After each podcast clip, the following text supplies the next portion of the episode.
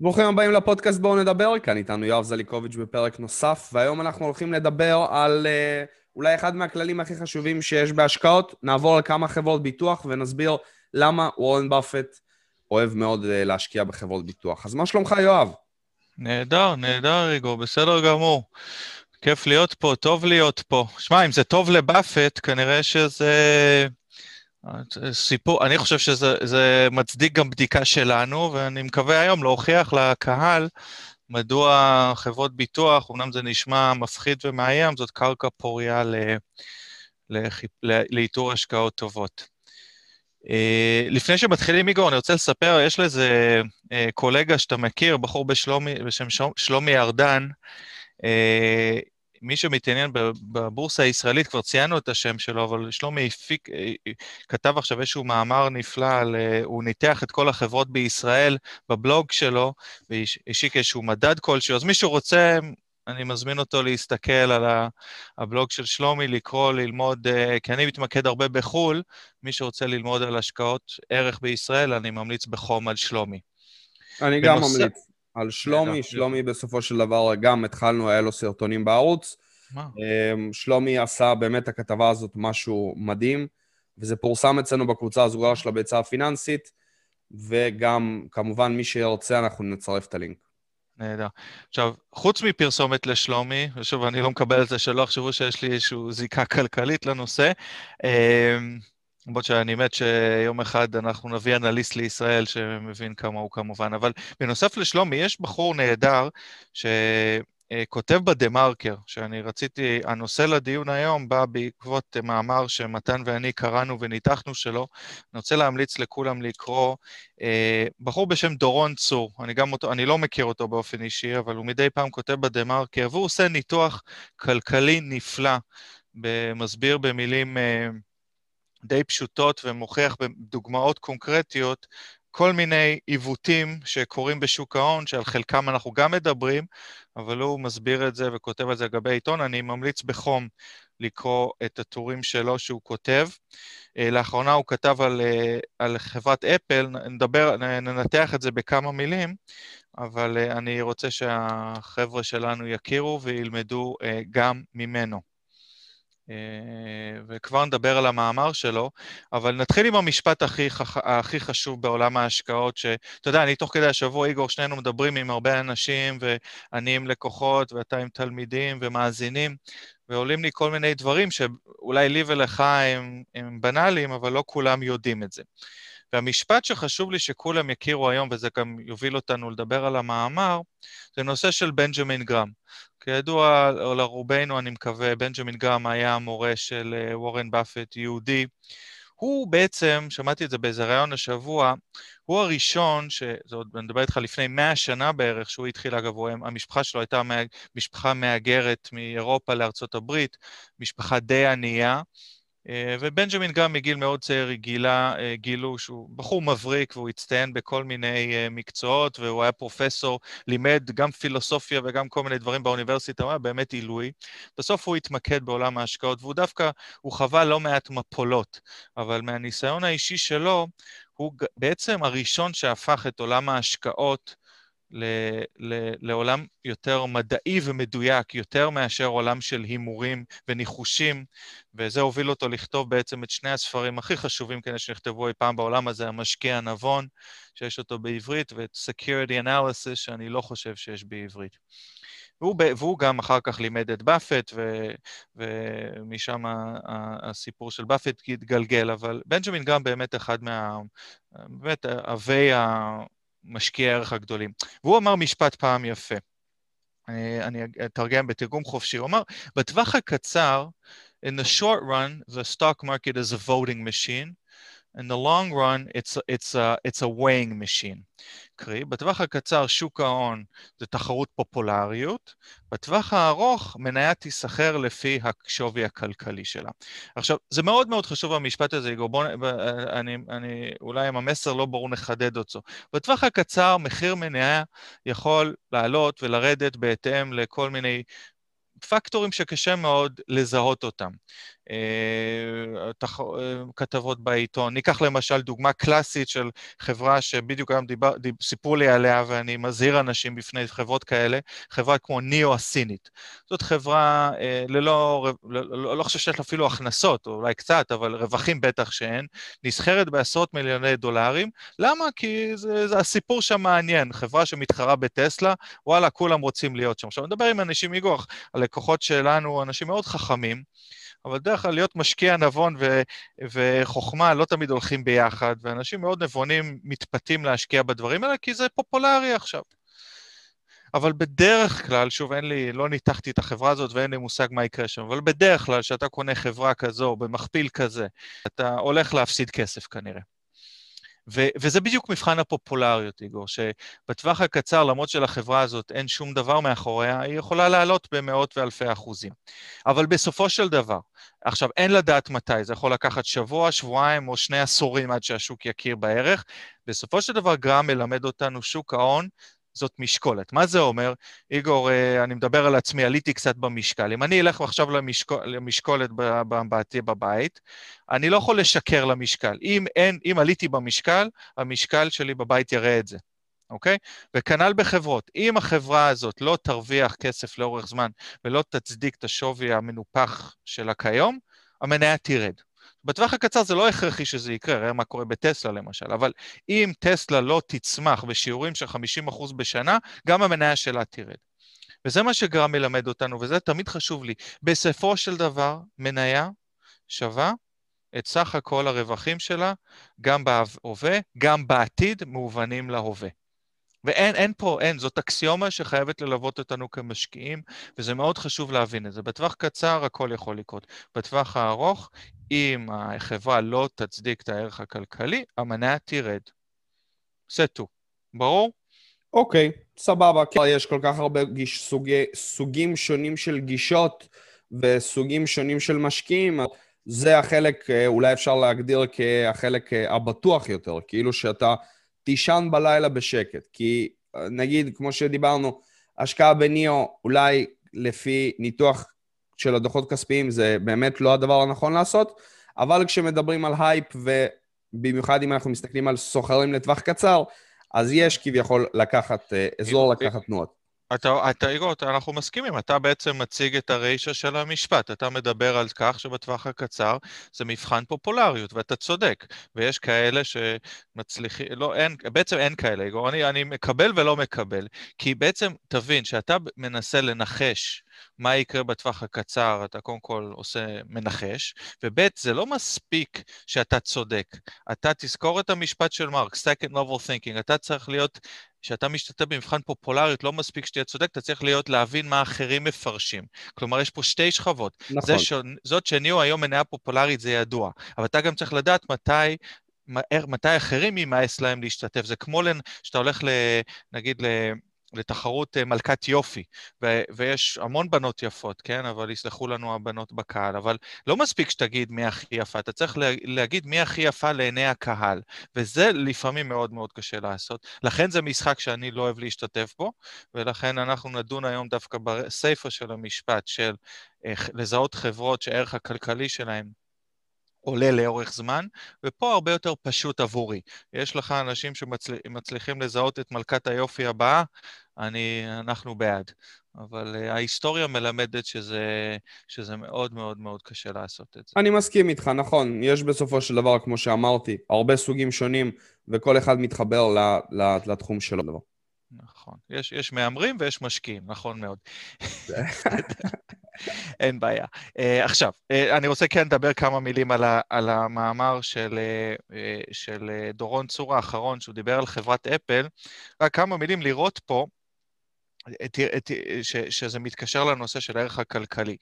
Uh, מניית אפל בשנים האחרונות ומתן שם לב לב זה מאוד מאוד יפה, בשנים האחרונות הוא מנתח את זה מאמר מ-2013 עד 2020, אנחנו רואים שהשיעור רווחיות של אפל, כלומר סך הרווחים שלהם מתוך ההכנסות, וגם אה, גודל הרווח הנקי שלהם לא עלה השיעור רווח התפעולי ירד, הרווח הנקי שלהם אפילו עלה קצת, אבל לא באופן משמעותי, אך למרות זאת, מניית אפל עלתה בשיעור של מאות אחוזים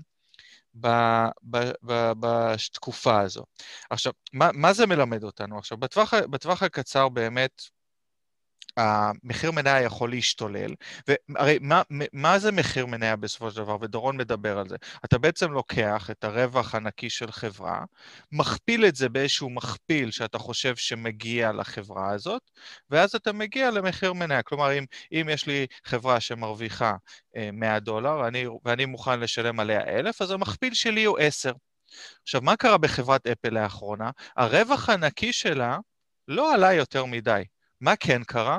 פשוט הציבור מוכן לשלם עבור אותם רווחים, במקום מכפיל 10, הם מוכנים לשלם מכפיל של 30, פלוס מינוס, כן? וזה גרם לכך, למניית אפל לעלות באופן מאוד מאוד גדול. עכשיו, המשקיע הנבון, כשהוא בא לבחור השקעה, הוא לא מסתכל על מחיר המניה, הוא מסתכל קודם כל על הערך הכלכלי. עכשיו, נכון שאפל היא חברה מאוד רווחית ועושה עבודה מצוינת, אבל כשאתה קונה אותה היום במכפילים של הגבוהים האלה, אתה בעצם בונה על זה שהמכפיל הזה הוא המכפיל הנכון עבור חברת אפל. אה, שזאת אמרה שיכולה להיות נכונה, יכול להיות שלא, אבל אתה, מה שעומד מאחורי החברה כרגע לא נמצא בגדילה, אלא אפילו יש קצת נסיגה. עכשיו שוב, אי אפשר לדעת מה יקרה בעתיד בהכרח, אבל אפל עם שווי שוק של שני מידע דולר, אה, שני טריליון, אותי כבר באופן אה, אה, אוטומטית לא מעניינת, כי היא לא תעלה כבר בשיעור של, של פי עשר, שזה מה שמעניין אותנו, ויגידו לי בקהל, כן, אבל באפט משקיע בה. נכון, באפט משקיע בה, אבל תזכרו שבאפט משחק משחק אחר מאיתנו. באפט מנהל מאות מיליארדי דולרים, והוא לא יכול להשקיע ברוב החברות בעולם, בניגוד לרוב המאזינים שלנו, יש לנו בטח איזה מיליארדר שניים בקהל, איגור, אבל רוב הקהל בטח יש לו כיס קצת יותר קטן, ולכן אני מציע להם להתמקד במניות שבאפט היה מתעניין בהן בתחילת דרכו, ולא להתפתות להשקיע בחברה כמו אפל היום, שוב, הכל בגדר ראיון, וגם תזכרו שבין השאר, לדעתי מה שמושך את המחירי אפל ואמזון לאחרונה זאת המגמה הזאת של הקרנות המחכות שקונות את כל המניות הגדולות בכל מחיר. מתישהו החגיגה הזאת תיגמר, ואוי ואבוי לכל המדדיסטים למיניהם. אני מאוד מאוד חושש, אתה יודע, אני שומע כבר אנשים מגו אומרים לי שלקנות מדד S&P זאת השקעה סולידית. כשאני שומע דבר כזה, אני אומר, טוב, כנראה שאנחנו מגיעים לימי בועה. אין, אין דבר יותר... פח, לא, זאת פשוט שטות גמורה, אוקיי? זאת תלוי איך מגדירים סיכון, אבל להניח שמדד ה-S&P רק עולה, אה, אני בדיוק מכין, אה, לא יודע אם דיברנו על זה, מכין מצגת לתלמידים שאני הולך ללמד במכללה בינתחומי, אני, אני לא יודע אם דיברנו על זה, איגור, אבל אה, מוניש פבראי בהרצאה שלו הראה שהיו עשרות שנים כל פעם היה פרק זמן של 20 שנה, שבהם מדד הדאו, ה-S&P ונסדק לא זזו לשום מקום. אני לא אומר שאפשר לתזמן את זה, אבל להגיד שה-S&P במסגרת עשור רק יעלה, זה משהו שהוא לא נכון. ואם אני צריך לשים עכשיו כסף על מדד ה-S&P בעשור הקרוב, תשואה של 3-4 אחוז יהיה הישג פנומנלי.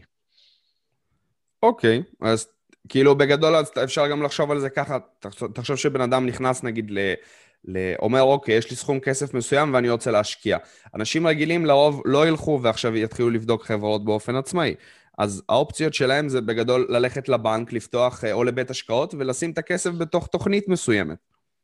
נכון? מבלי כן. לדעת בערך מה התוכנית מורכבת. ואז יש אנשים שהולכים נגיד ליועץ פיננסי, ואז היועץ פיננסי מלמד אותם איך להשקיע בתעודות סל.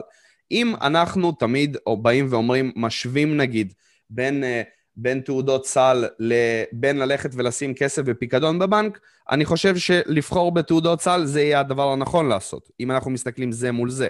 האם אני, אתה מסכים איתי?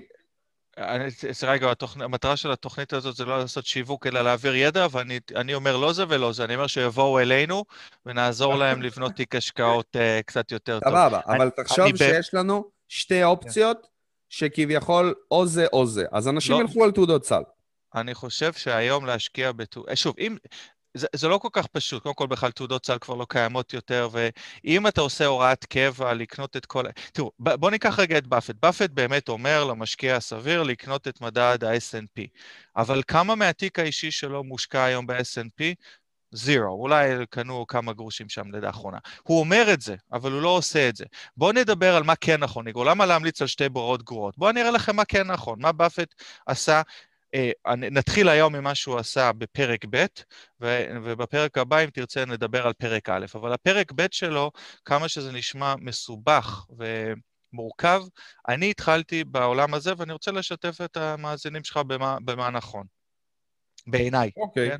כן, כן, בוודאי. אגב, אני התחלתי, כשעבדתי כעורך דין, על, אה, עבדתי באמת על הנפקת תעודות צה"ל עם, עם החבר'ה בהראל סל, אז אני כמובן, המוצרים האלה הם בסדר גמור, אבל, אבל יש איתם לא מעט בעיות, ובעיקר היום, איגור, אה, לקנות אה, מכשירים מחכים. שבעצם, תחשוב, מה המטרה של תיק השקעות, איגור? זה לבנות תיק שמפוזר עם, uh, בהרבה מניות, אבל היום כשאתה קונה את המדדים, בטח האמריקאים וגם בישראל, אתה בעצם מקבל תיק השקעות שמורכב מחמ... רוב התיק שלך ב... Uh, uh, לא רוב, אבל חלק גדול מהתיק שלך בחמש-שש מניות שנסחרות במכפילים גבוהים והזויים. אז אני לא יכול להמליץ לאנשים לעשות שטות כזאת. זה, זה בעיניי זה לא חכם. ומי שרוצה להרחיב ולהבין, שיקרא את המאמר על אפל. אה, אני כן רוצה להראות לכם אה, אה, דוגמה של... נתחיל עם, עם, עם דוגמה מספרית. בואו נתחיל עם משפט אחר. יש משפט, אני לא יודע מי אמר את זה, שאמר, אנשים חכמים, סליחה, אנשים עשירים קונים מניות של חברות של בנקים, אנשים עשירים וחכמים קונים מניות של חברות ביטוח. אני רוצה היום קצת להיכנס לתוך מאזן ודוגמה, ניתן שתי דוגמאות של חברות ביטוח מדהימות בעיניי, שוב, אין לי עוד ברור המלצה, אבל, אה, אבל אה, בהחלט יכולות להדגים לנו את, ה, את, ה, את הכוח הכלכלי הרב של uh, חברת ביטוח טובה.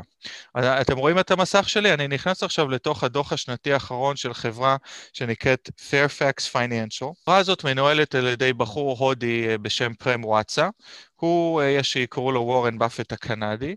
הוא הבעל שליטה ומנהל ההשקעות הראשי של החברה הנהדרת הזאת. החברה הזאת קיימת מ-1985. אפשר לראות ש... אה, ב-1985 הערך הכלכלי של מניה של פרפקס הייתה דולר וחצי, היום מחיר המניה הזה כבר לא מעודכן באזור ה-500 דולר. ואפרופו המשפט הראשון שדיברנו לגבי באפט, תראה, הטור השני של גרם, הערך הכלכלי והמניה. הטור השני זה, זאת המניה. המניה גם היא עלתה משלוש היום 600, נראה לי קצת פחות, אבל זה כמעט הולך ביחד. הערך הכלכלי עלה ב-18% בשנה, וגם המחיר מניה עלה בהתאם. עכשיו, אגב, היום החברה הזאת נסחרת כמעט בדיסקאונט להון העצמי שלה, שזה הזוי לחלוטין, כי כמו הרבה משקיעי ערך, החברה הזאת בשנים האחרונות התקשתה לעמוד בקצב של הנסדק, אבל קדימה זה מאוד מאוד מעודד, לבטח ש... Uh, הבעל שליטה פה לאחרונה שם, uh, קנה בעצמו 100 מיליון דולר מניות של החברה, שזה בהחלט מעודד. אגב, הרבה חברות ציבוריות בארץ, בעלי שליטה, בדיוק ראיתי איזה כתבה השבוע על חברה ישראלית של בעל השליטה שם מושך משכורות של עשרות, 180 מיליון שקל בשנה, דברים הזויים. תראו איזה, בפרפקס, וגם באפט אותו דבר, הם לוקחים משכורת נומינלית שהם חייבים על פי חוק, כל השאר, הם, אה, הם, הם, ההון שלהם מושקע במניות של החברה. הם לא מוכרים, אם כבר הם קונים, הם לא מושכים משכורות מנופחות, הם, הם שמים את כספם במנ... במשקיעים כבעלי מניות בחברה. אז כשאני קונה מניה, אני יודע שאלה שותפים שלי, והם לא רואים אותי כספומט אישי שלהם. אז, אז זה לעניין הערך הכלכלי שעולה לאורך זמן. אבל אני רוצה שתבינו את, ה, את, ה, את הדבר המדהים בחברות ביטוח. אני רוצה שתראו, ב-1985, מה משך את באפט לחברות ביטוח? למה אט-אט או הסיט את הפעילות של ברקשייר לחברות ביטוח? ב-1985, לחברה הזאת שיצאה לדרך, היו, היו בקופה 6.4 מיליון אה, דולר. בוא, בוא ניקח את זה פר מניה, זה יותר קל לראות את זה, אוקיי? אנחנו ראינו ב-1985 החברה, אה, מחיר המניה, ה-book value per share, שזה הערך הכלכלי, לעומת המחיר מניה. כלומר, אנחנו רואים שהמניה נסחרה בפי שתיים להון העצמי פלוס מינוס, שזה כאילו יש שיגידו זה יקר, אבל לא נראה לי שמי שקנה פה בשלוש דולר יצטער על כך, היום ההשקעה שלו עשתה פי כמעט, 200 כמעט. אגב, אני מכיר משקיע קנדי נוסף, בחור בשם פרנסיס צ'ו, שהוא אחד מהמשקיעים הראשונים בפרפקס, לדעתי הוא מחזיק בה עד היום. אבל, אז, אז אנחנו רואים אה, שפר מניה, ב-1985 קנית ב-3.5 דולר, קיבלת תיק השקעות של 4.8. כלומר, אתה זוכר, דיברנו על זה בעבר, יש פה סוג של מינוף. חברת ביטוח טובה, מה, מה היופי שלה? היא בעצם מקבלת מ... מ... כמו, תחשבו על זה כמו בנק, בנק מקבל פקדונות מהציבור, הכסף יושב אצלו, ואז הוא מלווה את הכסף הזה לאחרים וחי מהספרד הזה, נכון? הכסף זהו מה ש... עכשיו, בנק באופן, אה, אה, אה, בהגדרה ממונף, על כל פיקדון של 100 שקל הוא בעצם יכול לתת הלוואות לפ, לפעמים של פי 10, של 1,000 שקל. עכשיו, בחברות ביטוח זה מאוד מאוד דומה הכלל הזה, הם מקבלים, הם מבוטחים. כל הזמן פרמיות, הם מחויבים להחזיר את הכסף הזה בעתיד, אבל בינתיים הכסף הזה יושב אצלם בכיס. המושג הזה נקרא באנגלית float, וזה בעצם נותן להם לעבוד עם מאזן שהוא כל הזמן ממונף. אם נסתכל רגע על, על פרפקס היום, על המאזן שלה, פרפקס, אגב, החברה הזאת נסחרת גם בארצות הברית וקם גם בקנדה. שאני לא אשכח, יש לה גם חברת בת שהונפקה עכשיו ב... בהודו, גם באפריקה וגם בהודו, אבל החברה בהודו, מי שרוצה חשיפה לשוק בהודו, החברה הזאת עכשיו, המניה שלהם ירדה אה, באופן אה, מאוד מאוד חד. אה, מי שרוצה לבחון השקעה מעניינת בחשיפה להודו, שמנוהלת על ידי גדול המשקיעים, אחד מהגדולים בעולם הזה, בהחלט שווה להעיף על זה מבט. נראה את המאזן שלה. המאזן זה, אתם זוכרים, זה מה שיש לך, הנכסים של החברה מול, ה, מול ההתחייבויות שלה. אוקיי? ונראה מה משך את באפט לעניין ה... אה, לעניין, לחברות ביטוח. עמוד 36, בבקשה. תראו, לפרפקס יש נכסים כיום, כן? של 70 מיליארד דולר, אוקיי? כנגד נכסים אלה, יש להם התחייבויות של 52 מיליון, שמרבית ההתחייבויות האלה, 35 מיליארד, הן התחייבויות ביטוחיות, שזה מינוף די גבוה. תחשוב על ההפרש, שזה בערך 18 מיליון דולר, כלומר, אתה מקבל, אתה מנהל נכסים, תחשבו על זה כמו דירה. אתה משכיב הון עצמי של 17 מיליארד דולר, 17 אה, מיליון, מיליארד, סליחה, מה מיליון? 17 מיליארד, ומנהל 70 מיליון. 70 מיליארד, שוב, אני כל הזמן מבלבל, סליחה. אחלה יחס, נכון? זה פי, כמעט פי חמש של מינוף. עכשיו בואו נראה מה, עכשיו מינוף בדרך כלל איגור זה דבר מסוכן ולא אחראי, ויש שיגידו, מה יואב, השתגעת באפט נגד מינוף. זה נכון, אבל המינוף של חברת ביטוח הוא מינוף שונה, כי חברת ביטוח טובה, ופרפקס היא כזו, אנחנו יכולים, מה שאנחנו בודקים אצלה זה היחס שנקרא underwriting underwriting profit, ופרם תמיד מדבר על זה, זה בתחילת האיגרת הוא כותב על זה, שהיחס שה, שלהם הוא תמיד, הנה, underwriting profit, או יש מילה נוספת שאפשר לקרוא לזה combined ratio. combined ratio זה בעצם אומר, על כל 100 שקל של פוליסות שמשלמים לי, כמה כסף אני מחזיר בסוף למבוטחים. אז אם אני מקבל 100 שקל ממבוטח והחזרתי לו 100, אז אין לי רווח אה, מהפעילות הביטוחית. אם הכנסתי 100 והחזרתי 96, אז ה-combined ratio שלו 96, והרווח שלי על כל שקל הוא 4 שקלים. עכשיו, החברת ביטוח יכולה לעשות את זה, גם על פי חוק גם בארץ, יכולה לעשות את זה, יכולה למנף את עצמה בשיעורים די uh, קבועים. בעבר זה היה מינוף הרבה יותר גבוה, היום די מגבילים את זה, אבל עדיין אנחנו רואים פה שיעור מינוף של פי 5 כמעט. עכשיו, מה אפשר לעשות עם המינוף הזה? אמרנו, בנקים לוקחים את הכסף הזה ונותנים הלוואות וחיים על הספרד. חברת ביטוח טובה, ואין הרבה חברות ביטוח בעולם איגור שעושה את זה, כאילו, גם החברות ביטוח בארץ למשל לוקחות את הכסף הזה, משקיעות אותו באג"ח ופק"ם בבנק, ומרוויחות יפה, כן? אפשר ככה להגיע לרווחיות של 10-12% בשנה. למשל, חברת הראל בישראל עושה את זה מדהים. אבל הגאונות של באפט הייתה שהוא לקח את הכסף הזה, שהוא בעצם שלו ולא שלו, כי זאת התחייבות, אבל תחשוב על זה, זה כמו שפירמידה, לעולם כל שנה יש מבוטחים חדשים, אז המבוטחים הישנים משלמים לחדשים, זה כמו פירמידה חוקית. אז מה באפט ידע לעשות? הוא אמר, טוב, אז יש לי כסף ששוכב אצלי, מה אני אעשה עם זה? וגם פרם עושה את זה. בואו נשקיע חלק מזה במניות. אוקיי? אז עכשיו יש לי מקור רווח בנוסף ל, ל, אה, ל, לרווח מהפעילות הביטוחית, יש לי גם רווח נוסף של אה, פעילות השקעה. וכך חברת ביטוח טובה יכולה כמו פרפקס לעשות, להגיע לצ, ל, לרווח שנתי שגדל בשיעור של 18% בשנה. ובואו נסתכל עליהם היום. היום אנחנו מקבלים אמרנו מינוף של פי חמש, אבל מה, מה הם עושים עם המינוף הזה? תראה, התיק השקעות של אמרנו, כל החברה הזאת היום, אתה יכול לקנות אותה ב... ב נראה לי זה בערך אה, עשרה מיליארד דולר פלוס מינוס. אתה מקבל אבל תיק השקעות של, תראו כמה, אתה מקבל תיק השקעות של 40 מיליארד, איגור. אוקיי? שזה מינוף של פי ארבע. עכשיו, חלק גדול מהכסף הזה, הרבה אומרים על באפט, הוא יושב על מזומן ומתזמן את השוק. סליחה שאני אומר את זה, זה, זה, זאת שטות וזה לא נכון. מי שרוצה לקרוא על זה, יש בלוגר אמריקאי בשם Brooklyn Investor, ברוקלין, אה, שכותב הרבה על באפט והמינוף, אבל והוא מראה באופן כל כך יפה. לאורך זמן שיעור המזומן שבאפט מחזיק עולה באופן ליניארי בהתאם ל float שהוא מחזיק, לכסף שהוא חייב למבוטחים.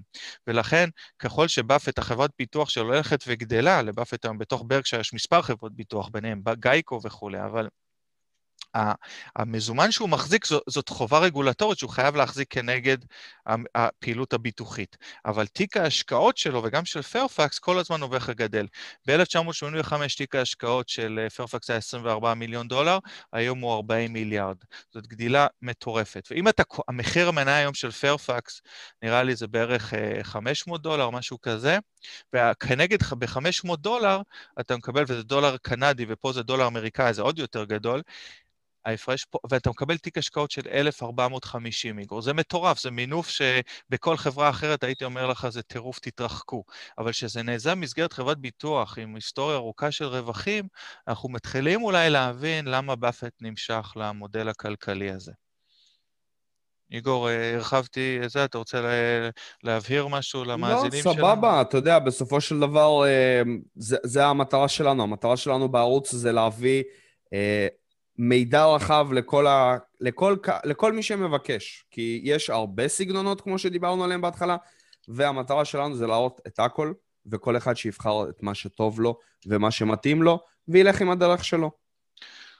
אני, אני מסכים איתך, אה, אני רק, אה, אתה יודע, אני מראה לכם איך, אה, איך המשקיעים הגדולים, הנה, אנחנו, שווי שוק בערך עשרה מיליארד דולר קנדי, ו...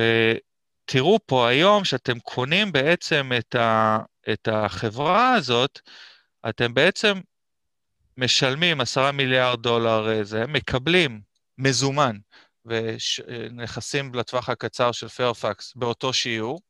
בנוסף, תיק אגרות חוב של 16 מיליארד, בנוסף, תיק של מניות של 10 מיליארד, בנוסף, עוד כל מיני נכסים ונדל"ן וחברות בנות, ואתה משלם על זה אה, בערך שליש מחיר.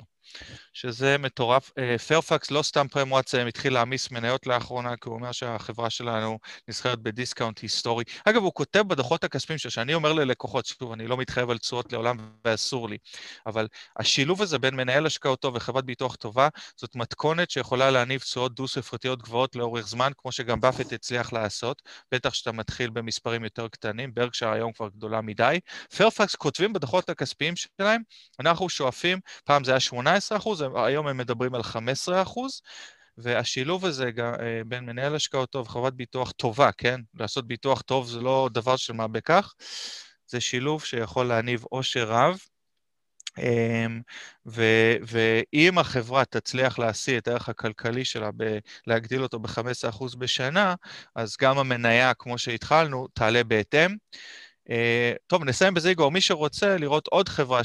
רואים משהו מאוד דומה, חברה גם מנוהלת ביד רמה. אגב, היה שיתוף פעולה בין מרקל, החברה השנייה, לבין פיירפקס בתחילת הדרך. אני אגב התכבדתי להכיר, לפגוש את המנכ"ל של מרקל, אוהב ישראל, איש צנוע, שגם הוא, תראו, מ-1999, הצליח להגדיל את הערך הכלכלי, באותו מנגנון פחות או יותר. גם הוא לקח מה playbook של באפט את החברת ביטוח והשקעה נכון, השקעות טובות, משקיעי ערך, כן? לא תראה אצלם בתיק את ניאו, את טסלה, ואתה רואה שהם הצליחו להגדיל את הערך הכלכלי ואת מחיר המניה בשיעורים דו-ספרתיים גבוהים לאורך השנים.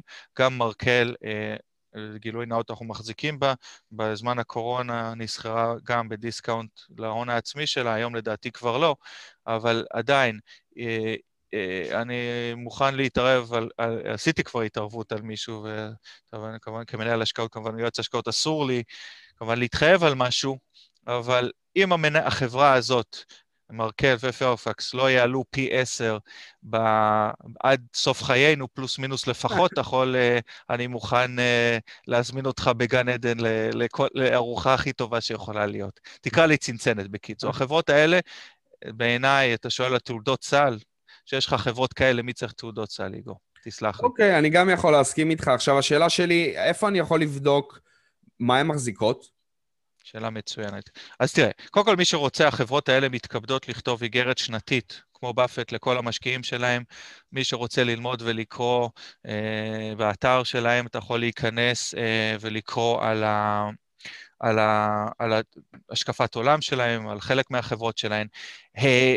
כמו ברקשייר, הן מחזיקות גם בחברות ציבוריות וגם בחברות פרטיות. וכמו ברקשייר, עם השנים הם מחזיקים יותר ויותר חברות פרטיות, שלא תוכל לקנות בתיק האישי, אבל יש להם גם הרבה מניות ציבוריות. אגב, הנה, אפשר להיכנס לאתר Dataroma. אתה זוכר שאמרתי לך, הקנדי שמחזיק, החזיק בפיירפקס מתחילת הדרך, אז הנה הוא מופיע פה, פרנסיס צ'ו. Uh, תזכרו שבדאטה רומא זה רק החברות שמחזיקים בארצות הברית, אבל למשל במרקל אתה יכול להיכנס לאתר, הנה פרם וואטסאפ אתה יכול לראות את ההחזקות הציבוריות שלו, הוא מחזיק המון בבלקברי, בהמון חברות. אגב, לאחרונה הוא באמת באנדר פרפורמנס רציני, כמו שאמרתי, כמו הרבה משקיעי ערך. גם את uh, מרקל אפשר לראות פה. אלה באמת, חבר'ה, אני לא מחדש פה, איגור, אלה באמת uh, גדולי המשקיעים של דורנו. אפשר גם לראות הרצאה של תומאס גיינר בגוגל בפני העובדים שם, הוא באמת אחד מהמשקיעים הגדולים. דווקא הוא, הוא כן מחזיק היום באפל למשל, מחזיק הרבה בברקשייר. אגב, הוא סיפר אה, בהרצאה ששמעתי שלו, אה, תומאס גיינר מספר שהוא התחיל, אה, המניה של ברקשייר נסחרה דאז באיזה אלף דולר למניה. ואני לא זוכר אם זה היה...